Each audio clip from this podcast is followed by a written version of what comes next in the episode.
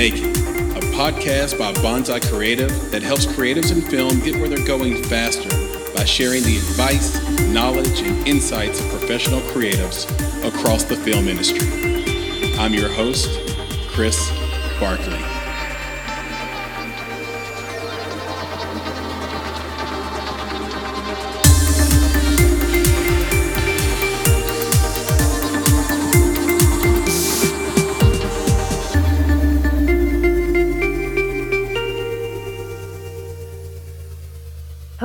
Everybody. My name's Leslie Raymond. I direct the Ann Arbor Film Festival. So glad to be here today. You may know me uh, as the Ann Arbor Film Festival director, possibly. And what I'm really excited about right now is that we're making plans for our 60th film festival that's coming up at the end of March. It'll be March 22nd to the 27th.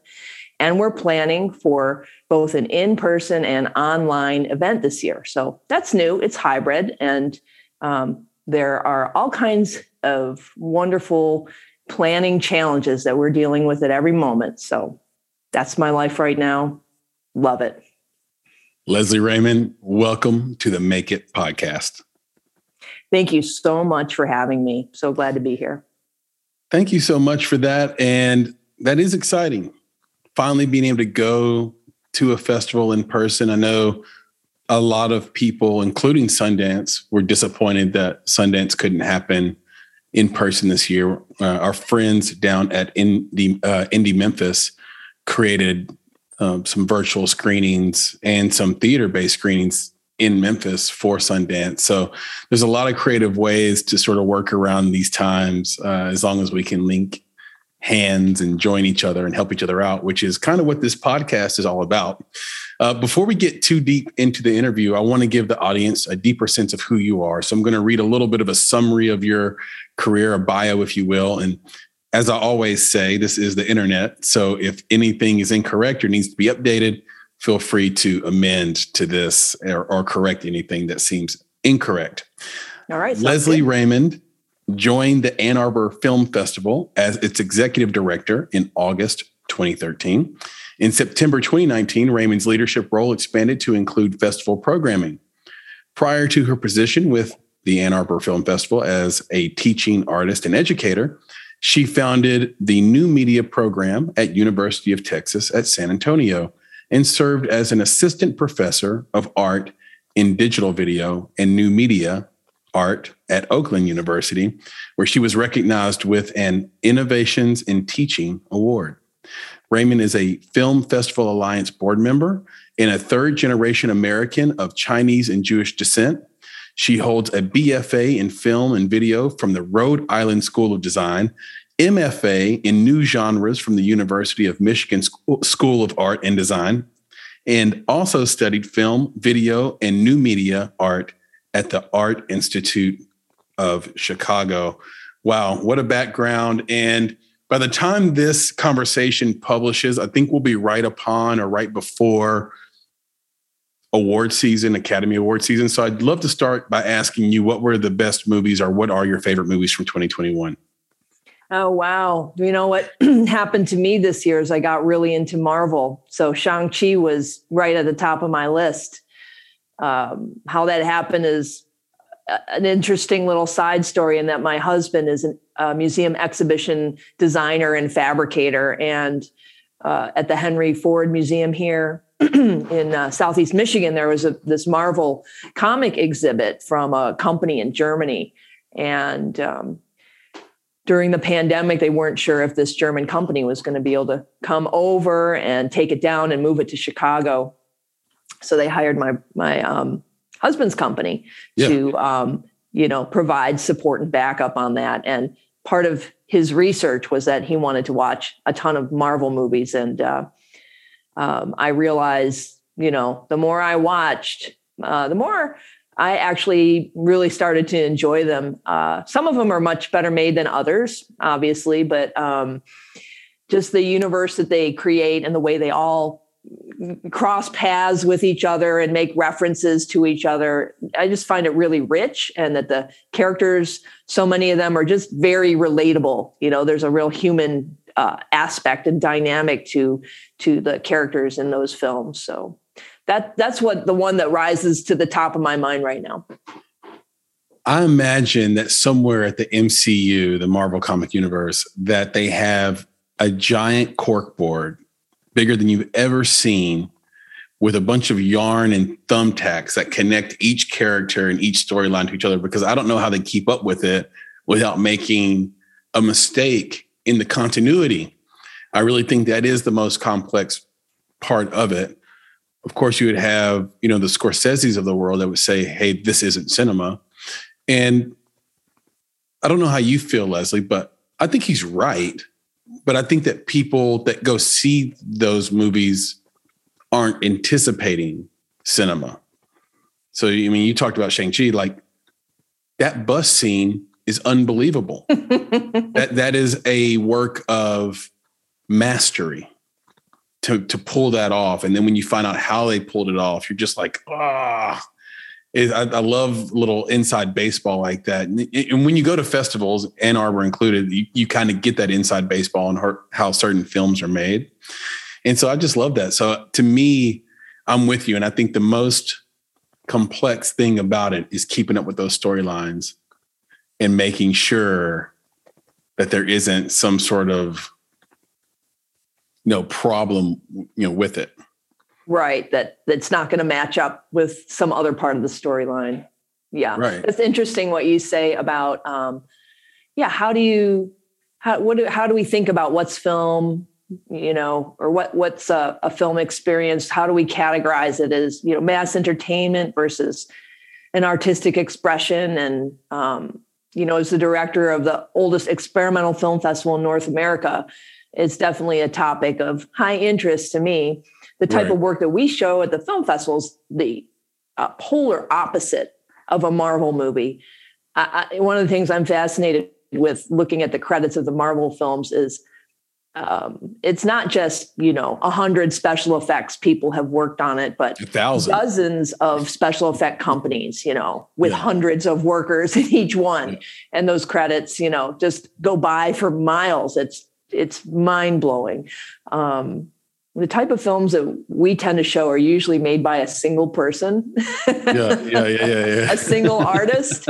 Um, yeah oftentimes they'll have a small crew. I mean we'll sometimes show films that are a little larger in production scale but i think what happens when um, you it's like this sort of group think or uh, you know in this large scale mainstream type of um, film entertainment it's a kind of um, way where everybody's sort of coming together to put their energy and mind and creativity together to form like one large statement. Yeah. And it can speak to so many people because the message and the means and all that ha- it has to bring together all of those elements. And so, just by the very fact that hundreds of people are being um, fused together in a way to create this expression, um, you know, I think it represents much more a kind of um, element that's within the mainstream in a way. And at the same time, I think that they help to define the mainstream. Um, it's funny because being, uh, you know, having grown up kind of a punk rocker, punk rock kid, and my husband too, we, um, a year ago on New Year's, we just we have a, a, a 11 year old and we stayed up for new year's this would have been you know going into 2021 and my husband had this idea hey let's watch hamilton we mm-hmm. you know have heard yeah. good things about it never yeah. t- checked it out so you know it was like oh it's on disney hmm we don't have a subscription to that and it was funny because we were both like well as as seasoned you know punk rockers. It's like disney has been you know the evil giant you know all this time you know dealing with any kind of copyright issues or you know you you try to uh, appropriate and within fair use and you know they'll find you. And yeah. so it's always been like oh disney the evil company. Who's going to um, sign up for that subscription? I was like no you you have to do it because i direct an experimental film festival. but we did. We um, he did, and we watched Hamilton, and then and then um, shortly thereafter we discovered yes, the Marvel universe is available on Disney. And on Disney. There ensued, uh, you know, uh, um, a year of crazy binge watching of Marvel movies. And now our daughter is completely hooked. And she went from like, you know, the drama of any normal movie kind of is unsettling to her. And yeah, she didn't she didn't like to watch movies. But then with this Marvel thing, she's like, I really want to watch these. And she would sit there on the couch and just literally shake in certain scenes, like because they're overwhelming, you know? Yeah. But I watched her, you know, force herself to acclimatize to the drama. And anyway, now she's a total, you know, Marvel geek, uh, Marvel maven. I don't know what you want to call it. It's hilarious. Well, it's the criticism of the Marvel films, I guess, is that they don't tell stories about human beings because because they're superheroes or supervillains, they're in situations that no real human being would be involved in. So, in a way, uh, I suppose it's a fair criticism, but also it allows um, it allows kids, right, to to dive into the to the content and into dramatic situations where I would imagine somewhere every kid knows, okay, but it's okay because these people don't really exist. This is complete. This is, I, I can be in a different place, try to understand something about how things work, how communication works, how problems are solved without the risk of and the reality of being, know, drawn right into a true human conflict. I mean, if I watch Spider Man, I sort of understand the role that martyrdom maybe plays uh, in in life, right? In the you know the the penalty for making exceptions, whatever. I can learn that as a kid, which is much different than like watching the movie Kids. Where, where, now you're plunged into some real life stuff and you might really be paranoid to leave outside your house and and deal with with human beings in a real right. way. So and by yeah, the way very true. Very totally true. give in to the streaming because the way we look at it in business is uh, bundling and unbundling. That's all innovation is. Okay? Everything's unbundled. If we bundle it it's innovation so right now we're in a phase of unbundling. Okay, everything's bundled in cable. Let's unbundle it and give people a choice. Let them tailor their. So then everybody's going to unbundle, and then the biggest players are going to acquire everyone, and then everything will be rebundling. and we'll call it innovation. It'll be on some new piece of technology, and say you Isn't can capitalism. Get, yeah, you can get you can get Disney, ESPN, Hulu, and and a hundred other things all for one price. Right. And so we, that's all we do over and over and over again for hundreds of years as we bundle and we and we unbundle. I'd love to take you back a little bit. You mentioned uh, growing up, and oh, I want to drop a dime here for the audience listening. You've mentioned your husband a few times. Husband is Jason J. Stevens, and we'll talk a little bit about how you guys work together. But you can find him on the internet and a very interesting guy in his own right. Uh, I want to take you back a little bit. You grew up with a potter and an architect. Uh, what was the best part of that? And uh, was there a moment growing up that you can remember that you knew you wanted to live a life in film? You know, great question. Um, yeah, I I feel really fortunate to have the parents that I have. A potter mom and an architect dad, kind of these um, archetypes almost of right. you know a masculine and feminine kind of um, idea the builder and then the person who creates vessels with earth. Um, and they're kind of true modernist artists. They came out of cranbrook in the late 1950s they met there. Um, and cranbrook is a suburb in um, it's Michigan, it's in the correct? suburbs of of Detroit, and mm. it's uh, it's a they ha- there's a well known um, art school there. They also have like a like a uh, college preparatory high school and whatever K through 12 mm-hmm. and they have a art museum, a science institute, and things like that. That art school that's there um, is a graduate level program that became well known in the mid 20th century because they had people there like um, the Saarinens, the famous architects, the Saarinens, um, the Eameses, famous designers were there, um, and, and, other other people like that. And and the way that it's it's structured, it's it's not so much like you go and um, take classes, but they have those teachers are more like artists and residents who are doing their work, and then you yes. as the grad student have your studio practice, and you come together for critiques and things like that. So um, um, I actually had had the good fortune to go to that college preparatory school for high school and be, you know, on this incredible campus designed by the Saarinens with um, Carl Milles sculptures and wow. um, all all of this. And my parents they met there, but they they after after they left Cranbrook, they went to Ann Arbor, taught at the University of Michigan, and then my mom got a a grant to go to Japan. She, there had been a one of the J- Japanese national treasure treasures who came to Cranbrook when she was there, a potter, and hung out with the students there and invited them. Said, if anybody wants to come to Japan and work in my studio, come on. And so she wow. got this grant, and she went. And my dad followed her over there. He ended up working for Pacific Architects and Engineers in Tokyo, and she was at this you know, this potter's studio out in the country. And they spent a bunch of years uh, in Japan and traveling around Southeast Asia. Now, in the 50s, I don't think it was legal for a Jewish person and a Chinese person to actually be together. Mm. Um, their families were like, wait a minute, this you're supposed to marry a Chinese person, Chinese daughter, and you're supposed to marry a Jewish person, Jewish son. um, and so they kind of escaped, I guess. I don't know if they would paint it this way, but you know, from my romanticized point of view, they took off and they they ended up eloping in Japan.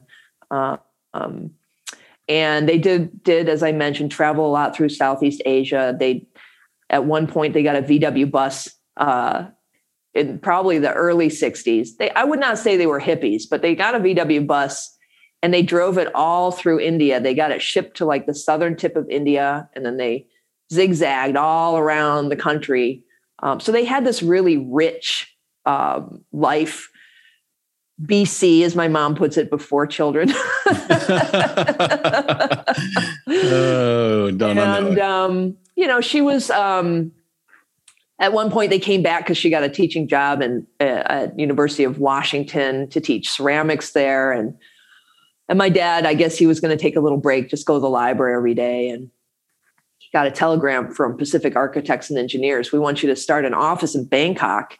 Mm-hmm. and he thought oh well you know i'm happy doing nothing right now. So uh, he telegrammed back jokingly saying well you got to offer me twice that amount and then they did so he's like oh i gotta go and then my mom was like, well, I think I'm going to stay here. And then she told me that she took a look when she saw the look on his face. She's like, oh, I guess I got to go. So they were pretty tied, you know. They both were, you know, grounded in their careers, but they had a, you know, they had a lot of give and take around that. And so they went to Bangkok. And um, after a few years, my brother was born. And uh, my mom said, uh, yeah, they decided they at a certain point, it just made sense to come back to the States. Um, and they ended up, after going to St. Paul, Minnesota, where I was born, and then hopping over to Cleveland for a short stint, they came back to Southeast Michigan. Um, there's a really rich um, scene of potters in Southeast Michigan that are very chummy and Who knew? Yeah, right. So that that was a part of it, I'm sure. And then um, you know they ended up moving not too far from where Cranbrook is, and there's a as public school systems go, the public school system in that area is quite good. So I did that for a while. My brother and I did, and then at some point we made the switch and ended up at high school over at Cranbrook, which was pretty incredible. Yeah, I can relate to that. My parents also eloped uh, my dad is German, white, I guess you could say, uh, but who's adopted, brought over here from Fischbach, Germany, here to the States. And my mom is black. That wasn't really cool in the early 70s. And so, uh, although I'm not sure that was the motivation, but they but, but they eloped. And then even uh, there should be a documentary on VW buses because my dad also had one and uh, was a bit of a hippie. He looked like Jesus um, in the 70s. That's my visual of him. And uh, he used to roll his own bugler and all this stuff. And just like I'm sure that that was sort of the thing to do in the 60s and 70s was to get a VW bug and go see the world on these new interstate systems that have been created in the last sort of 20 years. So it's it's nothing that a kid today could fully understand, and that's why we probably need a, a documentary on it. Was there was there a moment growing up with your parents where you sort of said, I love storytelling. I love film. I think I want to live a life in film or I want to teach film or anything like that? Well, you know, I as I grew up, I it was normal to make art and I never really thought about it like, "Ooh, I'm so passionate about doing this and continuing to do this." No, what really happened to me was in high school, I had assigned to me, um, my advisor happened to be the person who was the head of the art program. And um, I wasn't, you know, I made art, but when I came into high school, I was a band kid. I played the flute. And, uh, but my advisor was a cool person, and I started to take her classes, her drawing, uh, painting, advanced drawing, photography, um, and all the other art classes there mm-hmm. um, at, that they offered, and they have a very robust uh, program. And then it was because it's college prep school, of course, there's always this idea, well, you're going to be going to college. And as it kept getting closer, just like, oh gosh, Miss Goodale, I don't think I can do another four years of writing papers. This is so hard for me. and she said to me, she goes, Oh, Leslie, it's simple. You'll just go to art school. yeah, yeah, yeah. and I was like, Oh, huh that's a way forward. So I remember coming home and telling my parents, I think I want to go to art school. And they just looked at each other and they're like, well, we're not going to tell you no, but you know, it's going to be, it's not going to be easy. So, um, and my mom was great. You know, she was really, uh, I'm really fortunate because she, they were supportive. And above and beyond that, it was like, hey, I researched art schools. Take a look at these and let's go visit some and um, I didn't know that I wanted to do film yet. Um, and at Rhode Island School Design, they have it they have it set up so that your first year is really a freshman um, foundation kind of boot camp mm-hmm. where on Monday you have drawing from eight in the morning till five in the afternoon. Mm-hmm. On Tuesday you have art history in the morning and maybe an English class or something, and then you have 2D design the next day and 3D design the next day. And uh, uh, I, I didn't know. And still during that period, just, you know, I'm a creative person. I feel confident and good making stuff. Um, am I doing this because my parents are artists? Who knows? But um, I don't know. I think a friend sort of made a suggestion, like based on what I know, check out, maybe you should check out film. And I took uh, the short winter term um, class was uh, like a film diary class, and uh, I think I made a Super 8 film, and we watched a lot of films, and it was like, yeah, okay, I think this is it, you know. But it was never like I know exactly what I want to do, and um, it's always been more like I'm feeling my way around and just falling through the door. yeah, yeah. um, my guess is you're good at a lot of things, especially in art. So it makes it really difficult to sort of push all your chips in the you know into one medium absolutely and even yeah. even going in that direction i mean it's always for me been very hybrid um, i was you know making films and video as i was learning how to work in those media and uh, and then i also figured out um, you know i include the school of the art institute of chicago part on my bio because i went i went there during my undergraduate studies, I went there for my junior year. And it was like all of my professors were artists first. And it was like, oh, this is this is, I feel like I'm really, this is where my head is at. It's it, you know, at RISD, they didn't necessarily encourage you to be super experimental. They encourage creativity and learning your craft. Yeah. Um, but when I went to Chicago, it was like, oh, okay, what? How far can we push the medium to see what it's going to do, or how can we explore it in different ways? So, um, when I went back to Rhode Island to finish uh, a final year and do a degree project, I went in a completely different direction. I don't think they knew what to do with me because I said, I'm going to make this giant installation instead with all these moving image elements to it. Yeah and I did used film loops and video and monitors and I mean, um, and I left. You know, I think when I left, people were sort of scratching their head like hmm, that was that was different. Um, and um, so I went on and kind of kept doing installation type work. You know, where you would say come into a room that. Um, had pancakes hung in a grid formation on all of the walls. And then there was a little viewer box that you could look inside that made a kaleidoscopic image. It had a projection projected uh, on the back of it. And when you looked in, you could see this image of somebody close up of their mouth eating pancakes. And it would be all, you know, a kaleidoscope because of this little funny little box. So yeah. Doing things like that, you know uh, or giant pile of pancakes with a monitor inside of it of somebody eating pancakes. I had this pancake phase for a while. Um, we know then, what we're eating if I come up to Michigan. Yeah, that's right. That's right.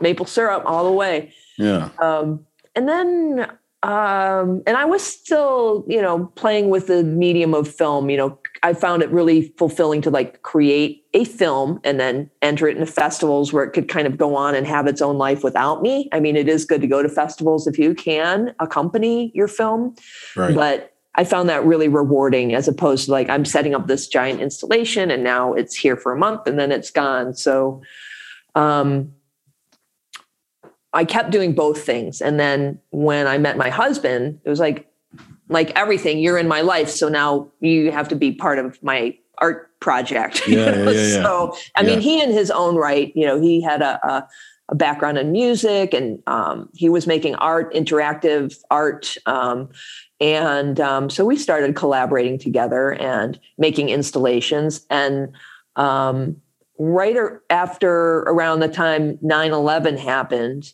a lot of people kind of did a, a, a, look at what am i doing you know and similar moment a, now right oh, very much so like yeah. even more i think what am i yeah. doing yeah. um, at that time what we decided was hey instead of like just we didn't completely stop doing installation work but we developed a performance part of our collaboration so that we could be you know we could take our art out and be with people, perform it for people. And we moved into this area. It could be called AV performance or live cinema performance. They're expanded cinema performance, lots of different terms for it. And um, we would, my first, uh, I would do at first the video mixing live, and he would do sound mixing on his laptop. My first rig was a, an analog mixer the Videonics MX1 where you could have four channels yeah. in and I would hook up VCRs and DVD players.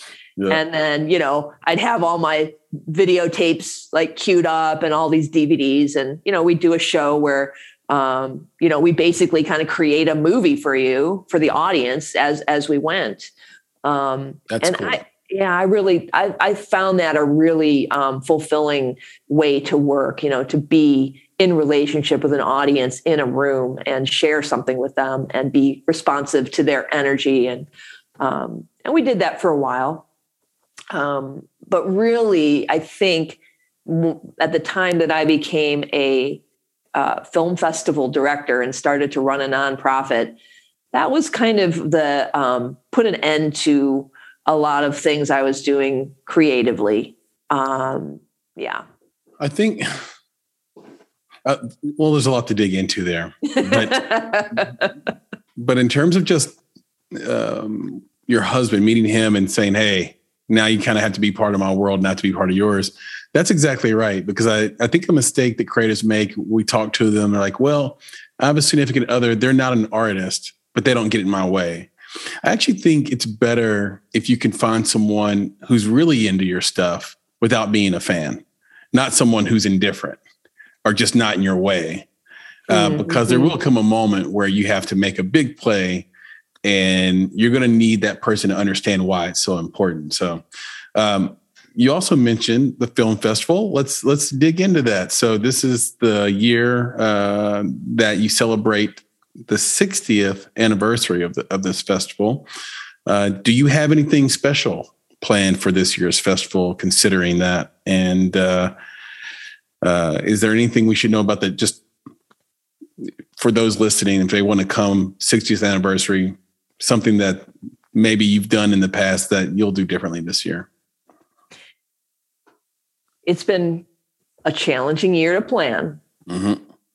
Eh, for anybody. And for us, we were thinking at the beginning of the summer, like, wow, okay, we have two pandemic festivals um, in the can. And boy, we're excited because it looks like we're going to be able to be in the theater next year. It wasn't right it looks like it was like we're excited because we're going to be in the theater next year right. and then um, surprise delta so you know i think as the landscape shifted to be not as rosy as we were all hoping i had to do a um, you know that it's wherever you want to put your mind kind of thing where okay, it's our 60th. Yes, it's a watershed year. It's important to have a big celebration, but you know what? Let's not worry about that too much. Let's just worry about having a festival. Let's try to have an in person festival. Let's try to have a hybrid festival. And what's that going to be like? Um, in terms of the hybrid nature of the festival this year, our plan is to um, have most of the things that are going to be happening in person be online. So, for people who know our festival, I think our shorts and competition programs are probably the most well known thing that we do. Um, we'll typically program about, I don't know, 120 shorts uh, wow. into this year, it's going to be 13 shorts and competition programs. Um, and we have about uh, 22,000 in, in award money that'll be um, distributed by three jurors, mm-hmm. a bunch of different awards. Um, and then there are feature and competition programs. And I think we have about 11 this year. So um, all of that is going to also be in the online uh, festival. Okay. We'll also have every year we have each of the three jurors present their own work so that people can get a sense of like, who are these people? That's interesting. Yeah, who's giving the awards? And they because because we've been juries, uh, jurors a bunch of times, and all we have to do is kind of provide our bio and a picture. right, right. Yeah, so, here we're like, nope, you got to prove it. yeah, yeah, yeah, yeah. It's like getting verified on Twitter. Yeah. So oh those gosh. programs are always yeah. really strong. So we're going to make sure that those are part of the online festival. Mm-hmm. So the thing that um, you have to come to Ann Arbor to see, which is kind of the special part this year for for looking back at our history. Um, we typically will have a, a, series of what we call special programs, specially curated mm-hmm. programs. So, with our special programs this year, looking back at our 60 years of history, it's interesting because when you look back to see, you know, who has come back time and time again and been awarded over the 60 years, like it's true. Experimental film, I think, is a is a is a genre that is much more um, open. It mm-hmm. has space for a diversity of stories, both the stories themselves and the way they are told. So, in our a- anecdotally in our history, I think we've looked at ourselves as being diverse, as being open and welcoming to a wide variety of people. Um, we've had an out night for, I think this is our 21st out night, which is a celebration of LGBTQ film. Um, but when I started to look back at what are we going to do to celebrate 60 years, it was like, hmm, you know what? So many of these people who've returned time and time again, guess what? They're Caucasian men. And we love our Caucasian men, but I would say really we, I love a good Caucasian man. I, am married to one. so I think in the last um, half a dozen years, especially, we had a programmer, Katie McGowan, who came on around uh, 2016. Um, she's now the managing director of Kresge Arts in Detroit, but um, and she had been at Museum of Contemporary Art Detroit before that. She, we were really at a point where we were opening up to full transparency. We want to make sure that our filmmakers who are submitting to us understand exactly what our process is and you know what to expect and how many films typically get submitted how, what, how does the review process work and anyway she came to us with a personal mandate that matched our mandate that we want to make sure that we are as diverse as we anecdotally think we are. Mm-hmm. So she really kind of helped us bust open the door on that. She got a Warhol Foundation grant, for example, to um, program a series of of and or invite curators to program a series of film shows that that focused on black diaspora work. And that okay. uh, happened over the course of two years. We had maybe six different programs. That's just one example. And so we have been steering the ship deliberately in that direction. So how do you reconcile like wow look at our past and look at where we are now?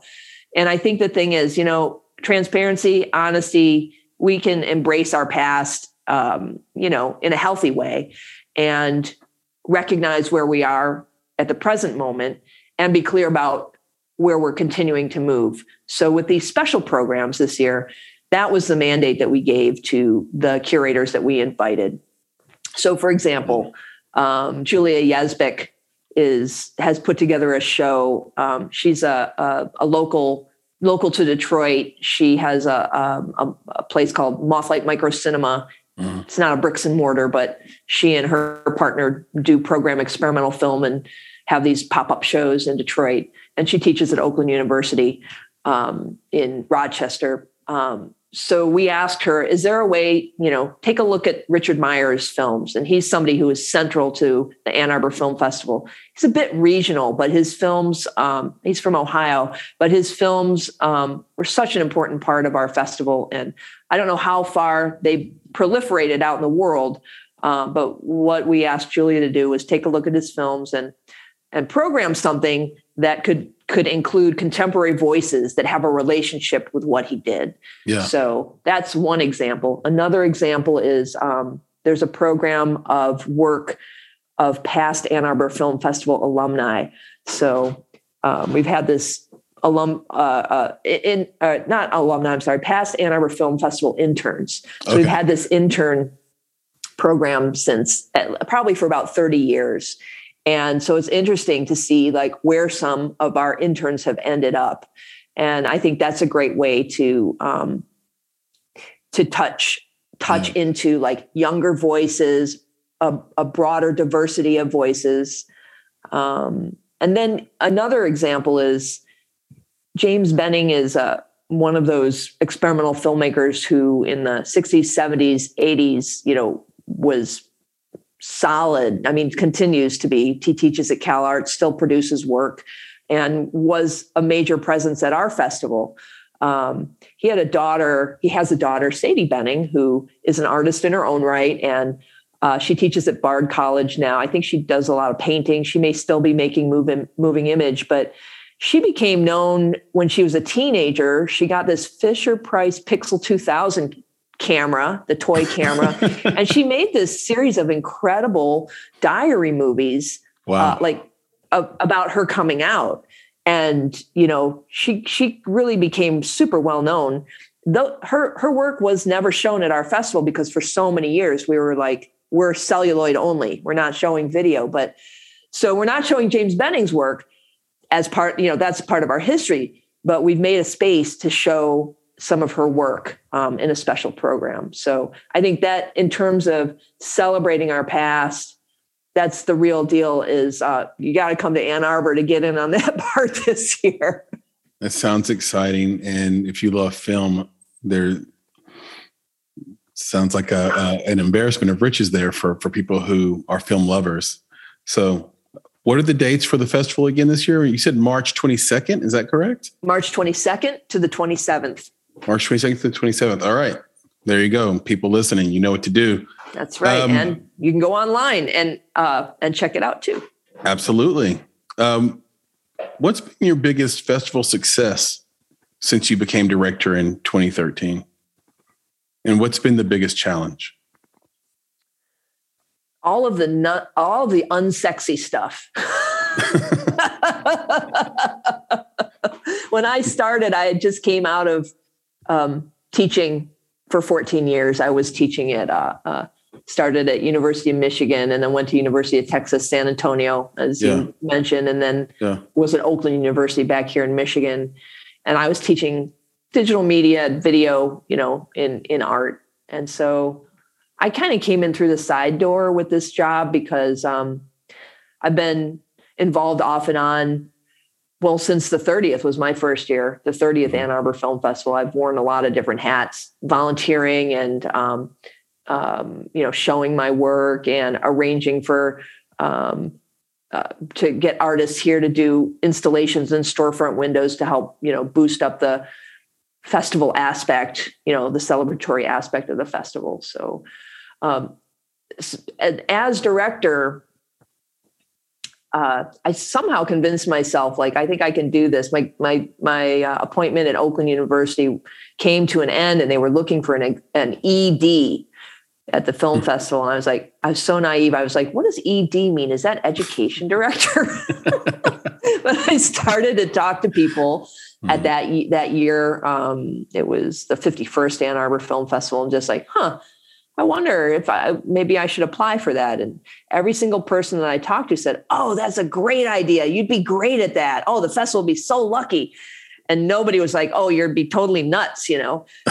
and so I convinced myself, well, whatever I need to do to to do the job, I'll I can I'll figure it out because the way that this festival uh, can kind of get it under your skin and become a part of you, like I know that happened to me, um, and I see it happen to other people. There's mm-hmm. a way that it. Um, it opens up your mind in a way about what creativity is, how it can be, and how how how it can be communal too. I think that's a really mm-hmm. important aspect of it. Yes. So I felt driven, and you know that there was some serendipity to this opening when I was looking to do for what to do next. And um, i guess i convinced myself well enough that i convinced the board and they hired me to do it. And yeah, um, yeah it really was. There had they they skipped one year with an executive director the the somebody had had left after the 50th they went the 51st without. And so there wasn't anybody really to say well this is exactly what you need to do. It was like hmm, okay. Here is a a timeline with all the functional areas of kind of the general what needs to happen in each month. Okay, September sponsors. Okay. Oh, here's a spreadsheet of sponsors. I guess I'll call them all. you yeah. know, so I really um, had to triangulate and and just kind of learn how to do the job. It was, um, I feel like it was a little bit of a detective job to to to, to learn that. One of the hardest things for me was coming into this job and just having to learn how to manage people. I'm still learning, you know, I would say yeah. it's just not easy in general. And it's not something that I really ever had to do. I mean, it's different working with students versus working with a paid staff. So that's always been a, a challenge. Learning how to manage the financials. Like I couldn't read uh, a financial statement when I started fortunately we had a really strong accountant uh, when i when i began who supported that. And over time i learned. Um, I think working with the board has been one of the greatest pleasures of doing this job, besides getting to watch all of these incredible films and um, think about them deeply and put them together into programs. That's by far the most rewarding part. But I will say it was a surprise to, to learn what it is to work with a board um, and be given some really good advice at the outset of, you know, the way you want to treat your board members is like, they are your mother-in-law who just offered to take care of your kid for a couple hours you know everybody is busy and they're going to do the best job they can are they going to do exactly what you wanted probably yeah. not and i would say you know that really helped set me on the right course that and just knowing that you know they were the brain trust of the organization and when i first started it was like okay i have 13 boss mentors here. So I can lean on them because I have knowledge gap and they're going to help support. So, and it's, that's totally a not sexy part of, you know, the film festival world. And anytime I talk about it, my husband is like, oh, nobody wants to know about that. You know, just talk about the films.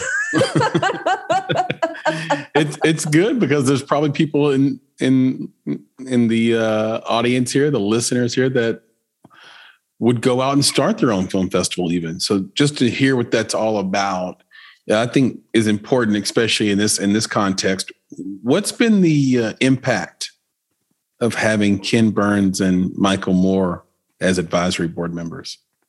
Yeah uh, ken is really so lovely. Um, so i've had a chance to talk to ken a few times and he's he's just really quite lovely and supportive of the festival um, and the work he's doing outside in the world with with all of his productions is quite incredible.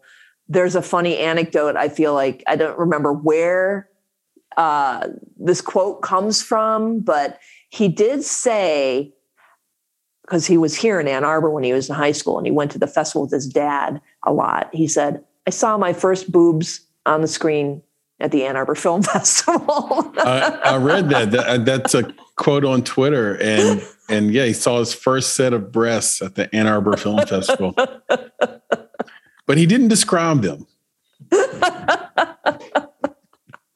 That's the only problem. We don't know what kind of breasts he saw. Yeah, he's got the image seared into his mind. I've heard a few Ken Burns interviews. He couldn't be more humble and gracious, and yeah what a what a wonderful creative, and um, he, he's a he's a Hall of Famer in in my eyes, and I'm sure the eyes of, of many many others. Um, you're also a member of the Final Girls. Um, can you tell us what the Final Girls are and and what it's meant to you to yeah. be a part of the group? Well, I I am not a super active member presently.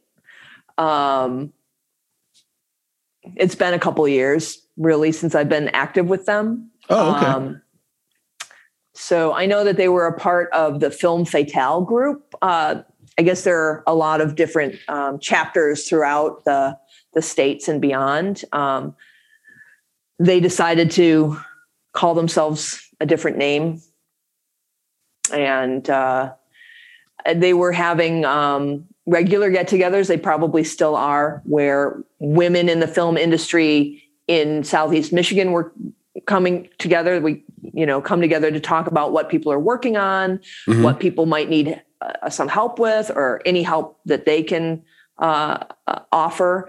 And for me, as the film festival director, I think it was really important to create some ties to our local um, local chapter right. of that film fatale slash um, final girls group um, just to understand, you know, what's going on in um, in the creative lives of our filmmakers here. Watching the uh, there were film incentives in the yeah. state of Michigan that went away. So when I was an active part of the group, you know, being able to hear how that was impacting um, those artists. Um, yeah, people who had um, retrained, you know, gone to school so they could work in film and started to um, make inroads in the industry here and then those mm. film incentives to go away that was a period that was really hard um, because you know you can imagine having just invested a lot of time and energy in a whole new career and that sort of you get the rug pulled out from under you. Um, that was really a trying time. Um, but it's great to really get to see this uh, this group that supports each other and comes together on a regular basis. Um, and to provide that kind of community. So they are um, they have still been a community partner of the Ann Arbor Film Festival, and every year we um, we make a, a, attempt to pair them with a film that resonates, you know, with themes that they embrace and um, identify with. Very very good stuff. Um, you've been quoted as saying experimental film isn't just for diehards anyone could enjoy it as long as they're made to feel welcome. Can you expound upon what you mean? Yeah, thanks for asking. Of course. Um, yeah, I think in our country, in our culture, let's say, I think in our culture, we we have this interesting relationship with contemporary art where it's like this rarefied thing that exists over there in museums. Uh, and there's a certain culture around it that's maybe, um, you know, a little snooty. And like your average everyday person, and, and I, have heard uh, somebody say this before, like as I was installing with my husband speakers outside of a gallery, we were up on ladders and had a show that we are installing and people were walking by and they're like, oh, why would I want to go in there in there? I, I feel really stupid. You know, like this idea that you need this, you need to have studied art in order to appreciate it. And I, I would say that the art industry doesn't necessarily do a great job like opening the doors wide open. Yeah, sometimes it's not about inclusion of different sexes or genders or races. Sometimes it's intellectual inclusion. That's right. That's right. Absolutely.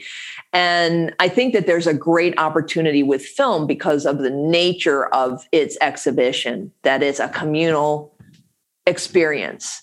And it's typically like, you know, to go see the Van Gogh uh, uh, exhibition, you might have to buy a $20 ticket or something like that. Okay. Or right. to, to go to the DIA and see a special art exhibition, or you need to be a member, you pay whatever your admission is.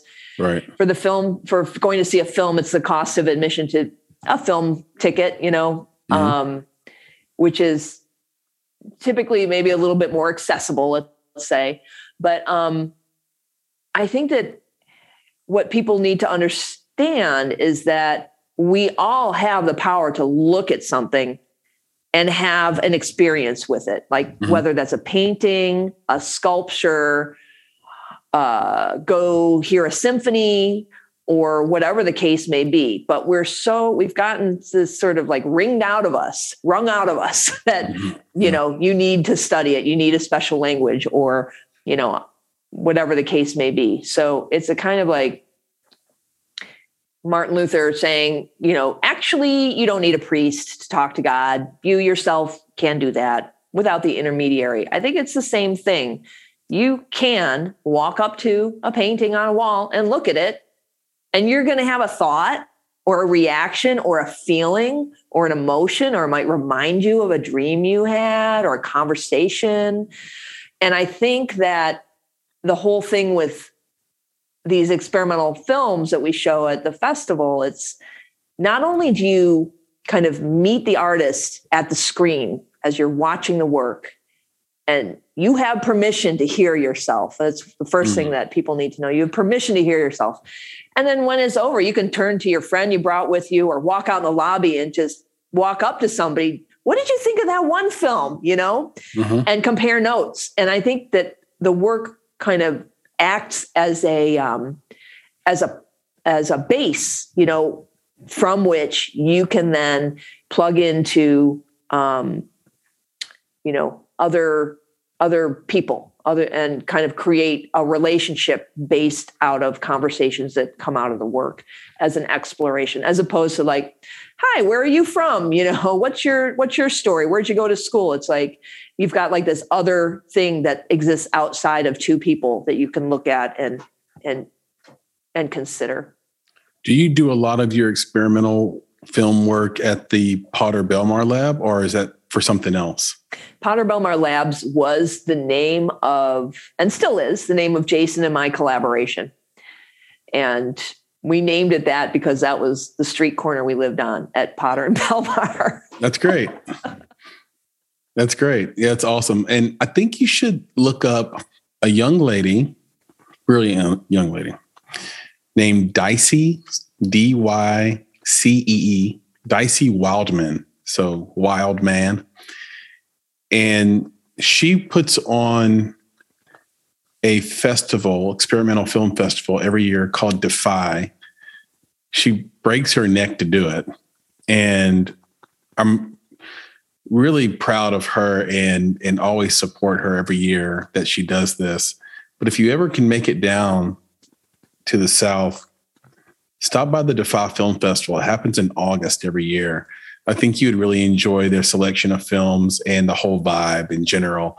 It's small. You can meet every single person that attends it, and I'll be there. So that's awesome. If that's at all a bonus for you, uh, totally is. I'd love to take you through some speed round questions if that's cool with you. Okay, let's do it. All right, here we go.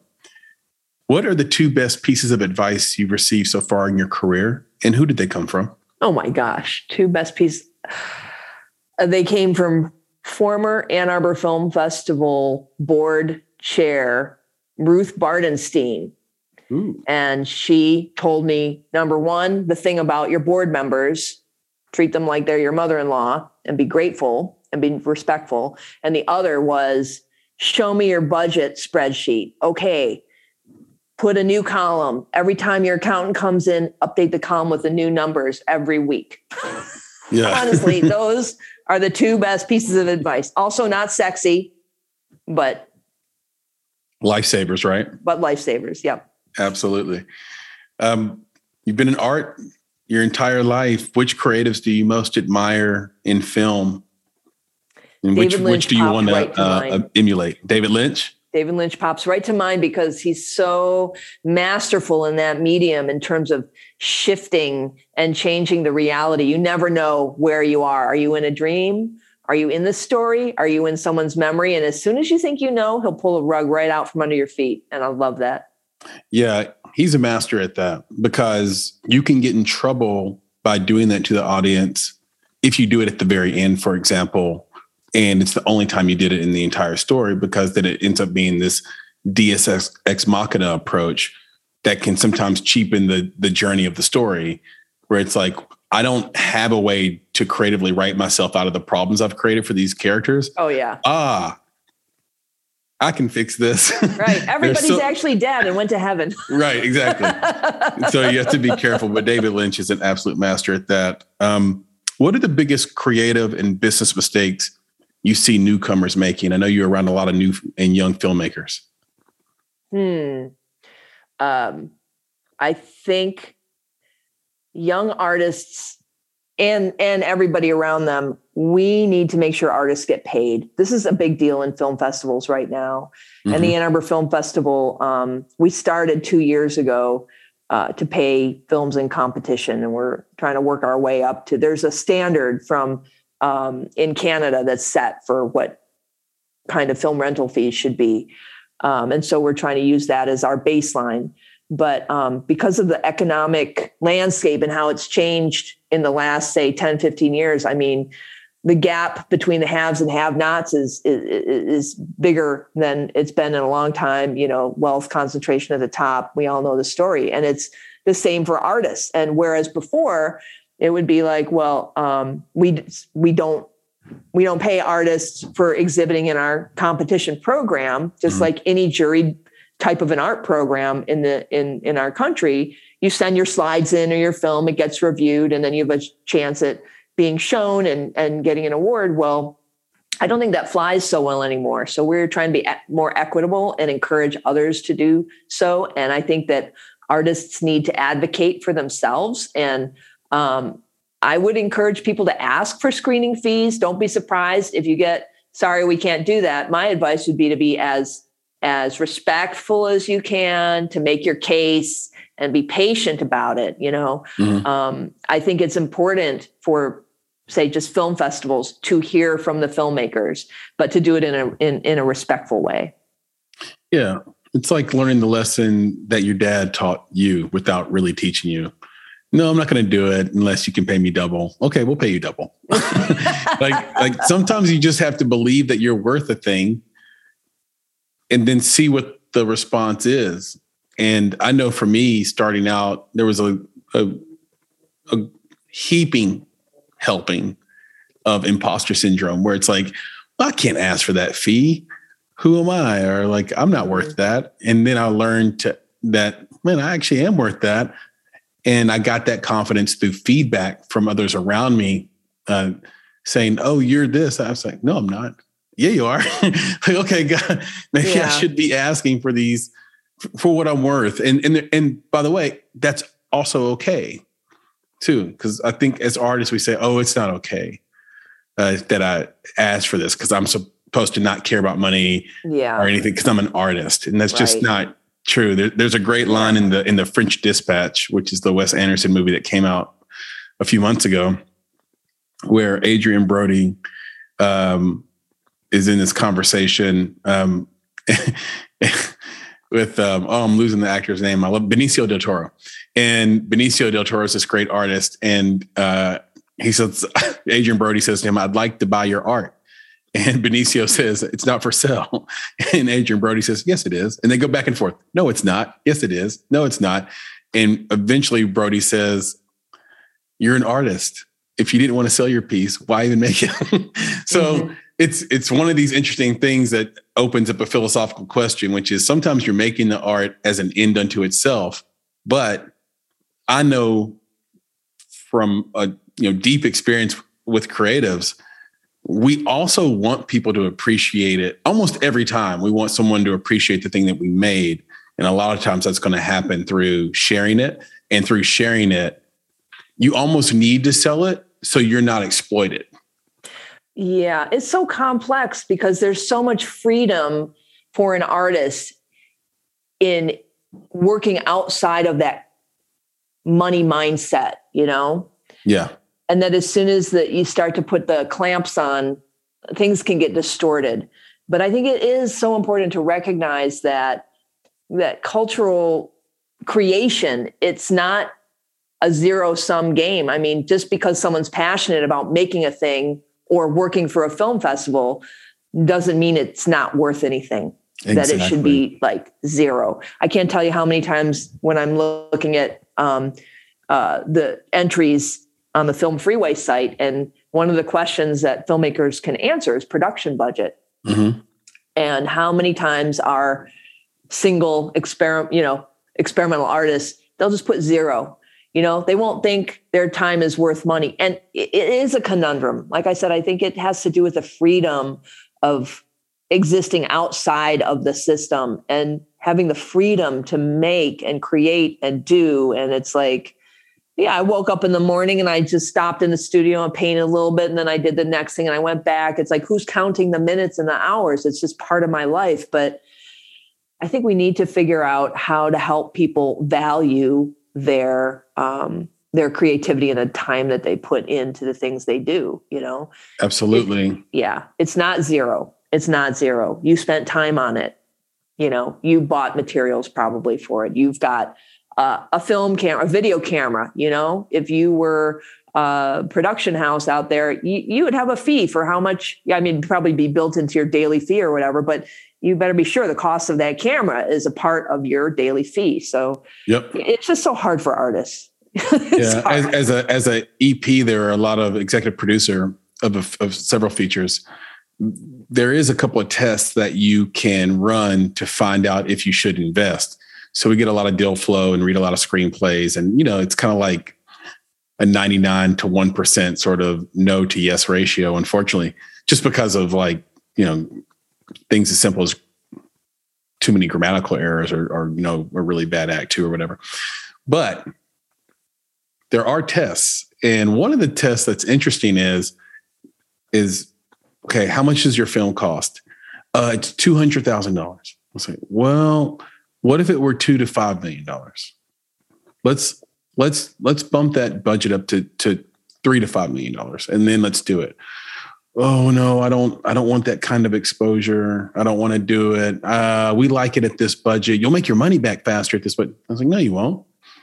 You won't. It's easier to make your money back at three to five million than at two hundred thousand. It's not intuitive, but it's the truth because once you're at a certain budget level, then you can get a certain type of distribution that makes your money back. At 200,000, you're going to get a services deal you're going to get 6 cents per every hour and a half watched on Amazon and you're and it's going to be a long slog. Um, so I love that test because it reveals whether or not the artist believes in the script they wrote and their execution. Because on the first meeting, where they give you the screenplay. It's their baby, it's all they've been working on. They know they can do it. But then when you say, hey, we're going to go into debt here, $5 million. then it's I don't believe in it that much. Mm-hmm. I don't think I can do that. I'm I'm willing to lose your two hundred thousand dollars, but I'm not willing to lose a shared five million. Right. So it's a really interesting test. Good test. Um, resources. I'm curious, as an executive director, are there online resources, maybe a top three, that you can share for helping filmmakers, helping creatives, or even helping experimental film uh, makers? Mm-hmm. Uh, one thing that popped to my mind is the Film Festival Alliance. It's uh, mm. uh you know a um, our national professional organization for film festivals. Mm-hmm. Um, and I recommend for any film festival to check it out. We just had a, a, a, a conference, I think it was last week. They do an at least one annual um, national conference, and they'll do a lot of regional ones. Um, it was online this last time, mm-hmm. but it's such a great uh, forum to converse with your peers um, yeah. And and it's such a particular business you know or yeah. or, or, model um, that it, it, it's really helpful. And we had all of our staff um, attended various things. So our marketing person checked out lots of marketing things development and our operations person was really grateful to be able to go to a session on um, uh, you know going back to in person. And what does that mean you know on the front of um, COVID protocols and being able to benefit from all of these other people in the field who've been doing doing that. Um, mm-hmm. So, Film Festival Alliance is one thing that pops to mind. Um, other resources. Um, hmm. For for experimental filmmakers, I would really encourage people to check out our upcoming film festival. I think we had 2,800 submissions this year. Wow. I'm blown away by how much incredible work there is. You know, every year I am, but in what's the website for that this year? It's aafilmfest.org. aafilmfest.org. I think I had that already, but thank you for clarifying that. Yeah, Perfect. Absolutely. But I think the work that you're going to see there uh, will be inspirational. It will be revealing, compelling, uh, raise questions. It will. Um, uh, some of it is just so beautiful to look at, uh, and it's a. It, what we try to do is program a, a good variety as in all those shorts and competition programs, our style is to try to um, mix it up between experimental documentary, experimental narrative, experimental animation, um, and have some of each in every program. We mm-hmm. don't tend to um, like title our different in competition programs, we want to leave it as open as possible so that the audience can come to their own conclusions without really being led down, you know, a, a right. theme or a topic in particular. Um, we do have a couple of programs that are genre oriented ish. One is music video. We'll, mm-hmm. We have a lot of strong music video work this year, so we're going to do a music video program. We have uh, one program dedicated to experimental animation. We've got our out night program celebrating LGBTQ work. And then we have one called Almost All Ages that's designed for uh, a, to be attention span and content appropriate for people ages six and up. And we do mm-hmm. find that adults really love this program too. It's a very accessible one um, and a great way to get your feet wet in experimental film if if that's a little bit of a daunting prospect for you. That's perfect. That's perfect. Well, Leslie, I have to tell you, I feel educated. I feel motivated. I'm ready to go conquer this uh, this weekend and conquer the world in the most creative way possible. Thanks to you. Can Can you tell everybody where they can find you on social media, find you on the internet, uh, discover more about the Ann Arbor Film Festival? Anything related to it at all? Sure. Yeah. Our website is a great clearinghouse, aafilmfest.org. We are on Facebook and Twitter uh, and LinkedIn um, at AA Film Fest. Um, and we've also got an e-news if if you want to get something coming into your inbox uh, we typically do it once a month and then as we get closer to festival time we'll start putting out missives uh, a little more regularly than that but if you go to our website you can sign up for the e-news pretty easily it's pretty clear how to do that so any places where we can find you if people want to reach out to you directly um, you can reach out to me directly. I think my email address is right on the website. It's just leslie at aafilmfest.org. Perfect. All right. So living dangerously, giving out the email. Be careful. so you and guys listening know after the festival, I'm gonna write to. Things are off the hook. you guys listening know what to do. Uh, we'll end on this. Have you ever had to uh, use or had the opportunity to use your skills in kung fu and tai chi? hmm. I haven't had to use those skills in any kind of a dangerous situation. I'll just say that. But I was walking down a slippery forest path last week mm-hmm. and my feet slipped out from under me and I somehow managed to right myself and land in a squat on my left leg without i think it's due to all of that training um, i'm yeah. imagining you doing a backflip and landing gracefully on one foot in a squat position with your arms perfectly out kind of like this